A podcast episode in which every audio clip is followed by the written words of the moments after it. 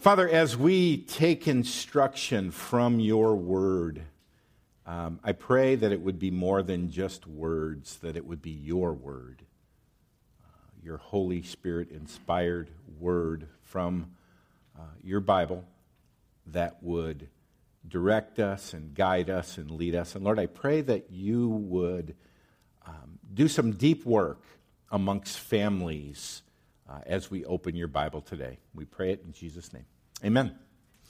So, here is the verse for fathers.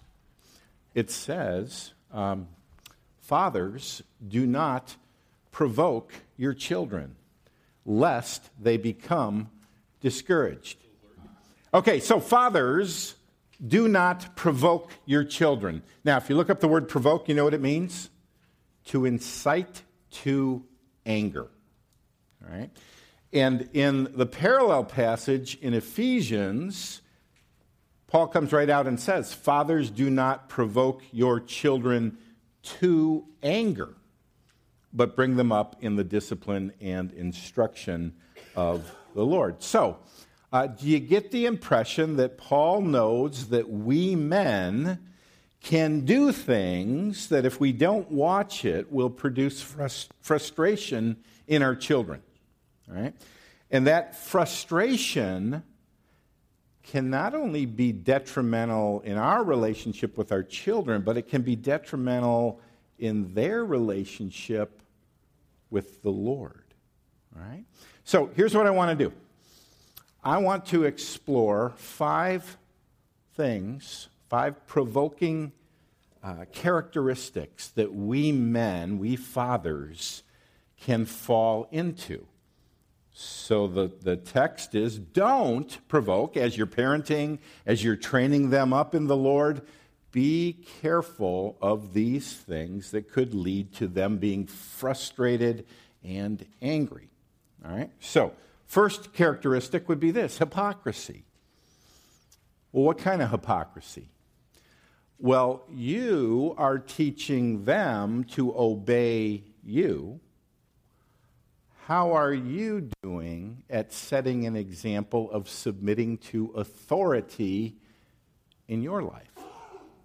Okay? In fact, we, we talked about this when it said, Wives, submit to your husbands. We talked about why wives might not submit to their husbands, and one reason was bad example. Not of other women,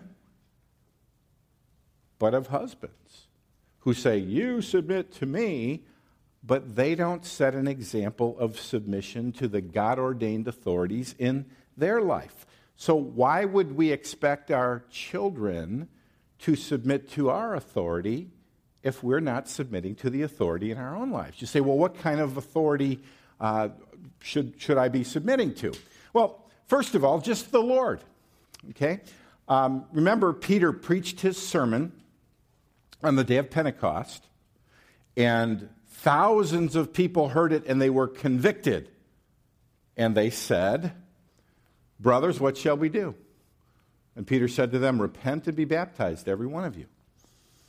So, once again, the first thing the Lord calls you to do after you place your faith in Him is to be baptized. And Many people say, I don't need to do that. I have a private relationship with the Lord. Well, that private relationship with the Lord, the Lord says, I'm Lord. Obey me.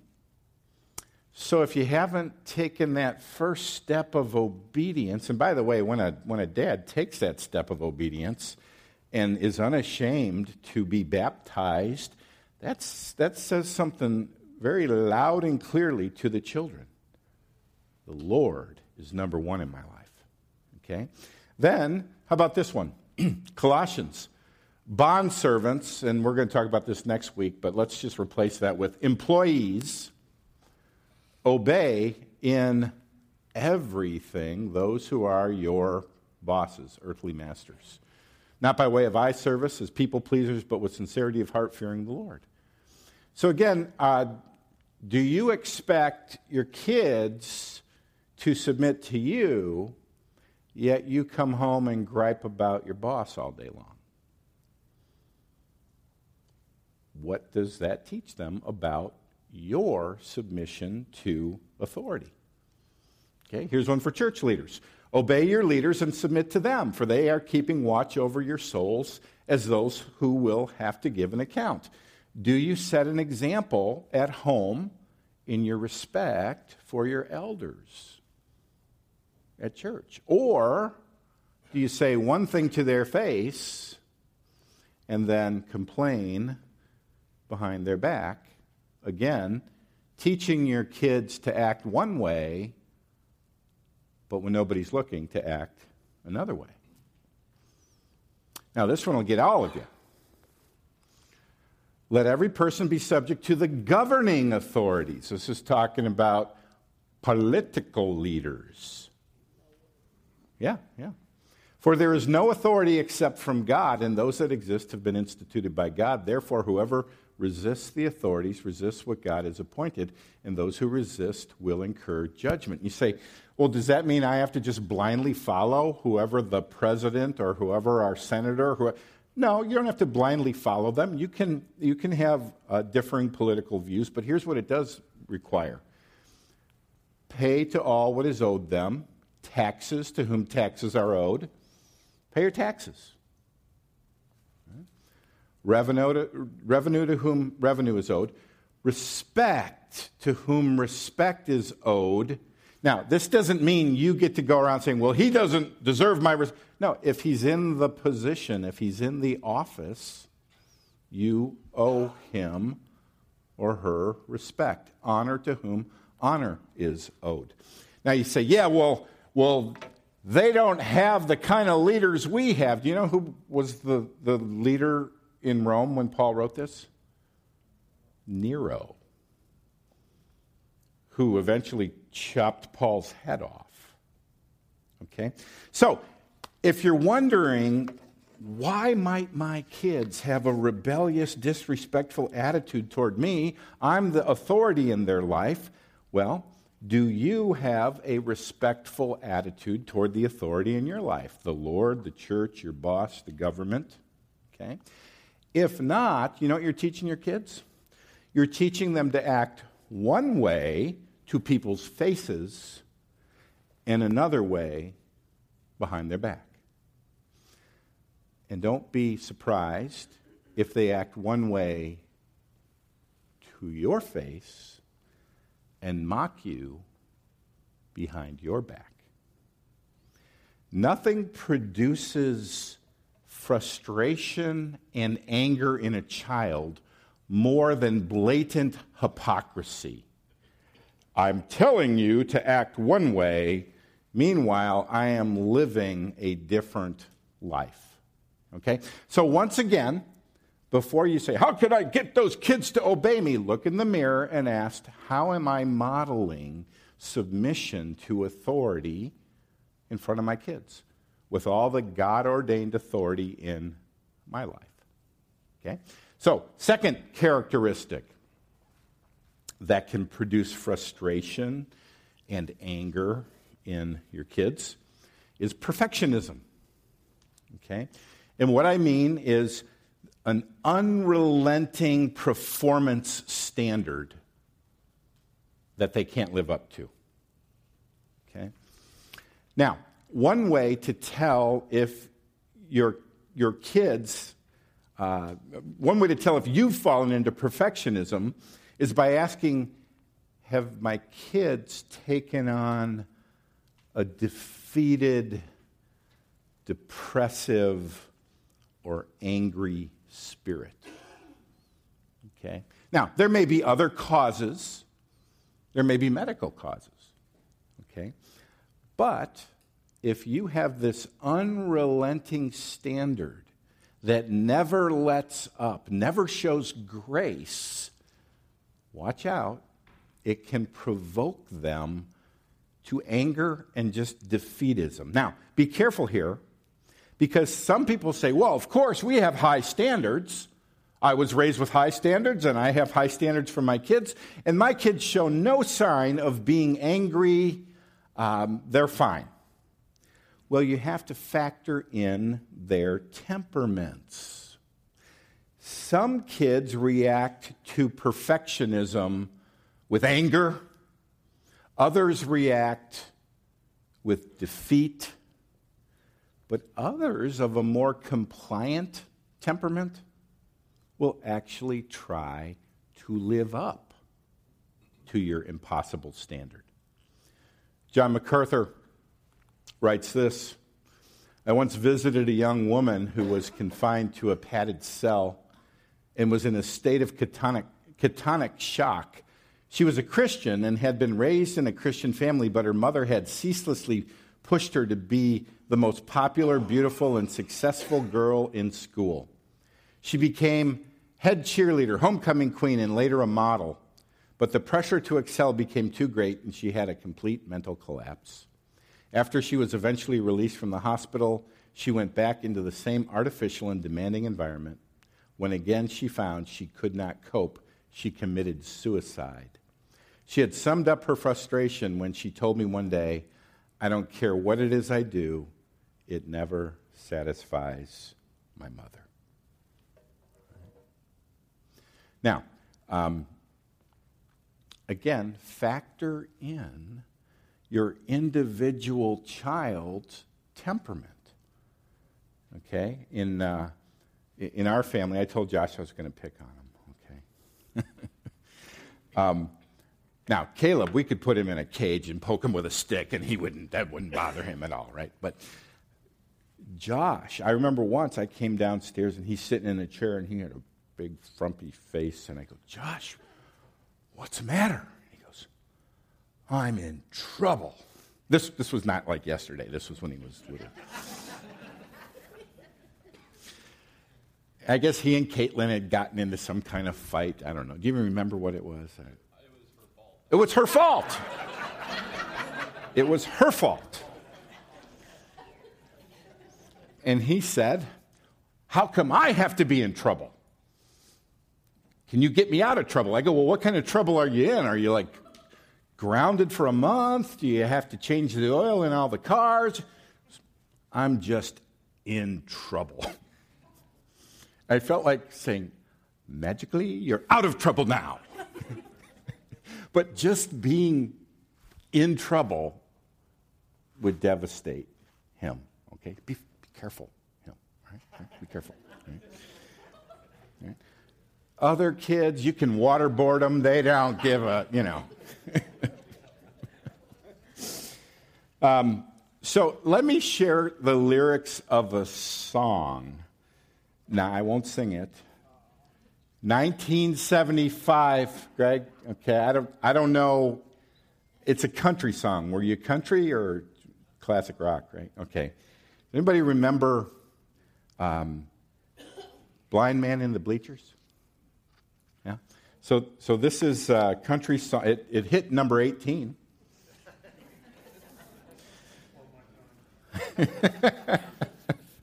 Nineteen seventy-five. Now it shows how much kids want their dad's approval. Okay, that's the point.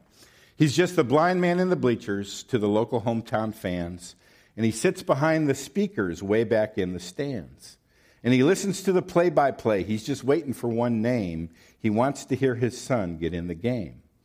But the boy's just not a hero. He's strictly second team, though he runs each night for touchdowns in his father's sweetest dreams. He's going to be a star someday, though you might never tell, but the blind man in the bleachers knows he will. And the last game of the season is a Friday night at home, and no one knows the reason, but the blind man didn't come. And his boy looks kind of nervous, sometimes turns round and stares, just as though he sees the old man sitting there. The local boys are trying, but they slowly lose their will. Another player down, and now he's carried from the field. At halftime in the locker room, the kid goes off alone, and no one sees him talking on the phone. The game's already started when he gets back to the team, and half the crowd can hear his coach yell, Where the you been? little editorial uh, beep. All right. Just getting ready for the second half is all he'll say, because now you're going to let me in to play. Without another word, he turns and runs into the game, and through the silence on the field, loudspeakers call his name. It'll make the local papers how the team came from behind when they saw him playing his heart out to win this time. And when the game was over, the coach asked him to tell what was it he was thinking of that made him play so well. You know, my dad was blind, he said. Tonight he passed away. It's the first time that my father seen me play. Yeah, they said it was like the most tear jerking song in, uh, of its day. But um, they want our support, they want our approval. And if you have an unrelenting perfectionistic standard, they're either going to be frustrated and give up, or they're going to try and never get it. Right? You know, Paul writes to the Thessalonians, he says, Here's how we apostles treated you. And first, he talks about being like a mother, but we were gentle among you like a nursing mother, taking care of her own children. So, so there's the idea of nurturing. But then he says, We were also like a father for you know how, like a father with his children, we exhorted, that means urged, each one of you, and encouraged you and charged you to walk in a manner worthy of God who calls you into his own kingdom and glory. So here's the, uh, the mom's the nurturer, and the dad is encouraging and urging. So he's, he's saying, Come on, you can do it. Picture the little kid trying to walk. Come on, you can do it. There's encouragement in the voice. Not, what did you do, falling down again? It's encouragement. You can do it. You're for your kids. Is that the attitude you take? Be careful that you don't have such a perfectionistic standard that your own dad may have poured into you. And it just goes on to destroy generation after generation after generation. Okay? Let's go on to number three absenteeism. So, speaking of songs from the 70s, my child arrived just the other day. He came to the world in the usual way, but there were planes to catch and bills to pay. He learned to walk while I was away, and he was talking before I knew it. And as he grew, he said, I'm going to be like you, Dad. You know I'm going to be like you. Cats in the cradle and the silver spoon, little boy blue and the man on the moon. When you coming home, Dad? I don't know when, but we'll get together then. We'll have a good time then. My son turned 10 just the other day. He said, Thanks for the ball, Dad. Come on, let's play. Can you teach me to throw? I said, Not today. I got a lot to do. He said, That's okay. But as he turned away, his smile never dimmed. He said, I'm going to be like him. You know, I'm going to be like him. Well, he came from college just the other day, so much like a man, I just had to say, Son, I'm proud of you. Can you sit for a while? He shook his head. And he said with a smile, What I'd really like, Dad, is to borrow the car keys. See you later. Can I have them, please? I've long since retired. My son's moved away. I called him up just the other day. I said, I'd like to see you if you don't mind. He said, I'd love to, Dad, if I could find the time. But the new job's a hassle and the kids have the flu. But it's sure nice talking to you. It's been sure nice talking to you. And as I hung up the phone, it occurred to me he'd grown up just like me. My boy was just like me. Right? Harry Chapin redone by like Megadeth or somebody recently. Right? Now, you say, well, I'm home all the time. So I'm not, I'm not the cats in the cradle guy. Well, being home doesn't mean you aren't absent. Right? Even when the Cats in the Cradle guy was home, the boy said, Can we play catch? He said, I got a lot to do, not today. Right? So, some guys were home all the time, but were so preoccupied with work, TV, sports, hobbies or our addictions, whatever they may be, that we're home, but we're really not there. So, so here's a, a question. You know, the other day, I talked about the difference between um, going to church and getting your toes stepped on and leaving and feeling bad versus conviction. Conviction is Holy Spirit led. And you say, I will do whatever it takes to change. Maybe it's my job that needs to change. Maybe it's my addictions that need to change. May you, but you, with Holy Spirit power, turn from your sin and you start pleasing the Lord. Okay? Number four, capriciousness. What, what does it mean to be capricious? Inconsistent, wavering, unsteady frequently changing due to moods. So, the capricious parent is one who flies into a rage one day, and the next day, over the same behavior, they do nothing or even laugh at it. So, capricious parenting doesn't teach the kids to learn godly behavior. You know what it teaches them? how to navigate your crazy moods. Right? So if you're in a good mood, that means we can get away with anything. You're in a bad mood, we'd better toe the line. So capricious parenting raises not moral children, but manipulative children that learn how to read people and respond to the whims of people, not what is required of me from the Lord. Okay? So, how do you overcome this? Three things. Okay? Number one, know God's standards. What are they? Are you in the Word? Are you in church? Are you in a Bible study? Are you studying the Word so you know what God's standard is? That's number one. Number two, have a united front with your spouse. Now, not that my kids would ever have done this, but you ever had this happen where your kid comes to you and asks you a question, you say no? They go to the other spouse and they get, well, if your father or mother says it's okay, then it, so then they go back and say, well, dad says it's okay, and they've they've navigated and they've they've manipulated into getting their way, right? How do you stop that? United front. You both talk about what the standards are, right? that involves communication, which is a whole other thing, right? But know God's standards have a united front, and then here's the big key shepherd their hearts.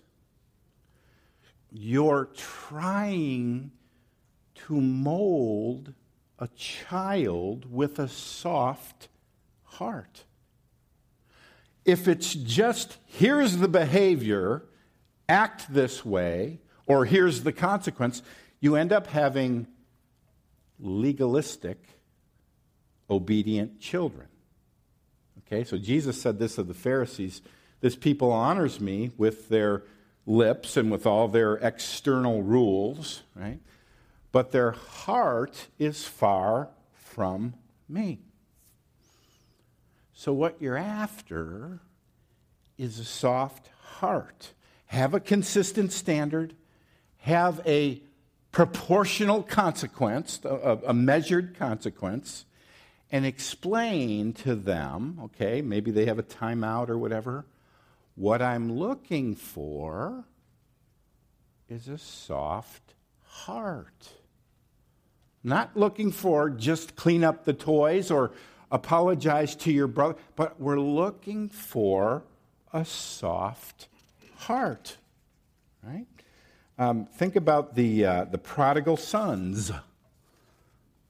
The one really disgraced his father, but when his heart changed, the father welcomed him back.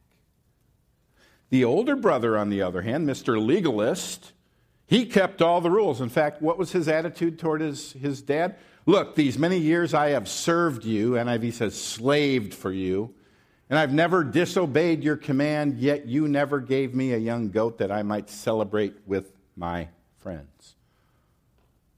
He thought he was keeping the rules, but his heart was far from his father. Okay? It's amazing how quickly a child's heart can change when change of heart becomes the topic. Right? When your attitude changes, you can come and apologize and join us. Right? Now, what you're doing here is you're focusing them on the heart, and hopefully, this is leading them to understand the gospel. You know, the gospel is not just here's God's rules, and if you break them, you've sinned. The gospel starts with, with even worse news than that. Here's God's rules, and you break them because you have a sinful heart. Every time they violate a rule, that's an opportunity to point to their heart. But it's also an opportunity to point to the cross. Okay? Now, you say, oh, we'd be talking about the cross all day long. Well, I mean, do it wisely. But there are those moments where, where you, you have that opportunity to say, yes, the reason you did that to your brother or you talked that way is because it's coming from your heart. You need Jesus as your Savior. And then you can explain He died to, to pay for your sin. Trust in Him or go to the cross and ask for forgiveness, but you're continually pointing to the cross. And what you're doing is you're training their heart, not just their external behavior. Okay? So, um, be careful of capriciousness. Number five, favoritism can exasperate and anger a child. Remember, um, Abraham has Isaac, and then Isaac and Rebekah have twins, Jacob and Esau. It says this When the boys grew up, Esau was a skillful hunter a man of the field is a man's man. Bow and arrow guy. Ted Nugent guy.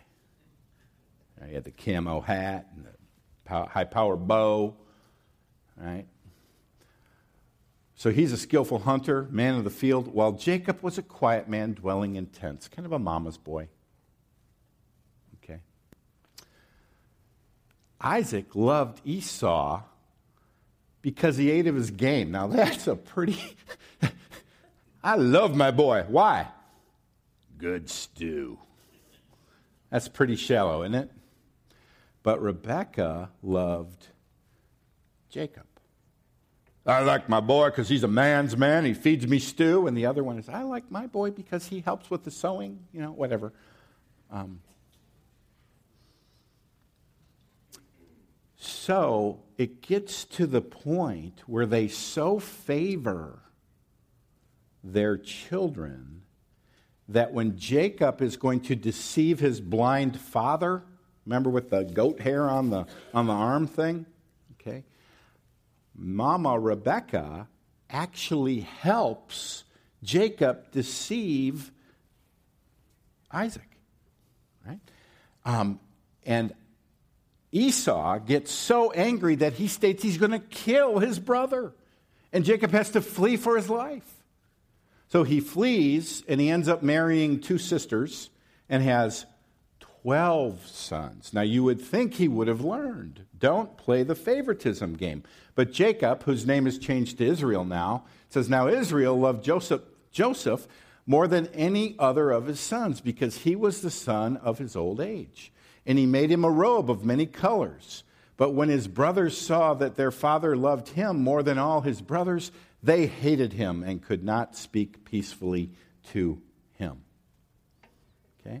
Now, um, this is really difficult because kids can see things as favoritism that really aren't favoritism. Okay? Um, when I was growing up, okay, it was just, was just wasn't an option. You were going to play sports. And my brother was kind of a natural athlete, especially in baseball. So my dad was the coach and my brother was the pitcher, and he would hit home runs. I was the kid you had to stick in the in the game for two innings because everybody was required to play for two innings, right? And um, I was horrible at baseball. I was afraid of the ball, okay, and I think it had something to do with my brother being the pitcher. Um, once we were playing uh, with the neighbor kids in the backyard. My dad was out there, and we were having batting practice and catching practice. And he, my dad said, I'm going to cure you of your fear of the ball. Now, you go stand over there. And he says, I'm going to throw this ball as hard as I can to show you that you can catch the ball. So he hauls off and he throws the ball, and I hold my mitt out. It hits the top of the mitt smashes me right in the nose, and the blood starts gushing out of my nose, right? Didn't cure me. Um, I remember once we my, my brother was the pitcher, and my, my parents said, if if he gets a shutout, you can get a dog. So uh, so far, it's a shutout, and it's like the last inning. I may be embellishing this as the memory fades, but um, it's, it's the inning that I have to play. And they put me out in the outfield, center field. I remember standing there praying, Don't hit it to me. Don't hit it to me. And my brother's pitching, and ball comes. I close my eyes, put, I caught it. We got a dog! Norwegian elk hound. Keeps elks away. Have you ever seen an elk in the area? Or a Norwegian, for that matter, right? So, um, but I was terrible at baseball. And um, I remember once they had tryouts, whether you could make the major leagues or the minor leagues. And um, I made the minor leagues. And I just, I hated everything about it. I hate it. I, if it's over 72 degrees, I hate that. I hate the heat. I hate the bugs in the outfield. I can't catch. I can't. Be- and I, I just remember uh, one of the coaches called and said, okay, you're on this minor league team, first practice is such and such. And, and I remember just, I was, I cried. I didn't want to play baseball, but I thought that if I didn't play, my dad would be disappointed. And the way to his heart is to play baseball because you could see how excited he was when my brother hit a home run. But I didn't want to play. And I remember being so worried, I walked around the outside of the house. I must have walked 20 times around the house saying, What should I do? What should I do? And I called him up at work and I said, Dad, what if I didn't play baseball this summer? I think he was relieved. he said, You don't have to play. What gave you the idea that you had to play? His excitement for my brother translated in my mind that that's what you had to do to earn his approval. He was fine with me not playing baseball. And then I believe this was the same year. You know, some of you know I dabble in, in uh, illusions, magic tricks, and he knew that I loved magic. And that Christmas, you know what the present was? Hundreds of dollars worth of magic books and magic tricks. That was his way of saying, find your aptitude. If it's baseball, great. If it's magic tricks, great. If it's football, great. If it's band, great. If it's computers, great.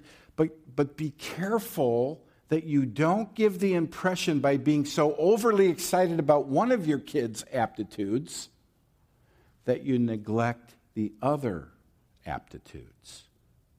Okay? Um, we think it's good for our kids to be involved in extracurricular. You don't have to be in sports, could be band, could, but we want to help you find what your skills and aptitudes may be.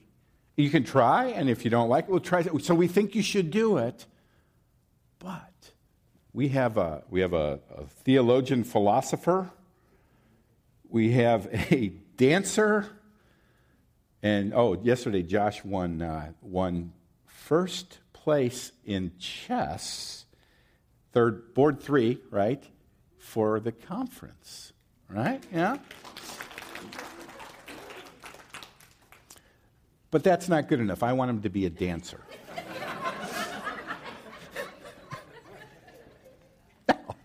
Great. Let's find out what your skills are. Let's celebrate them. Let's flourish. Okay? So, um, lot to think about today. But the question would be are you doing any of these things that might be causing your children to be frustrated and provoked to anger? And how can you change? So let me pray. Lord, uh, thank you for your word. In just one verse, in one sentence, uh, you give such valuable truth for guiding and parenting uh, our children. So, Lord, help us to, uh, to have the right attitude, to not provoke them to anger, to encourage them. And, uh, Lord, as we think about these things, as we apply them to our families, may you be glorified uh, in the families at Valley Brook. We pray it in Jesus' name. Amen.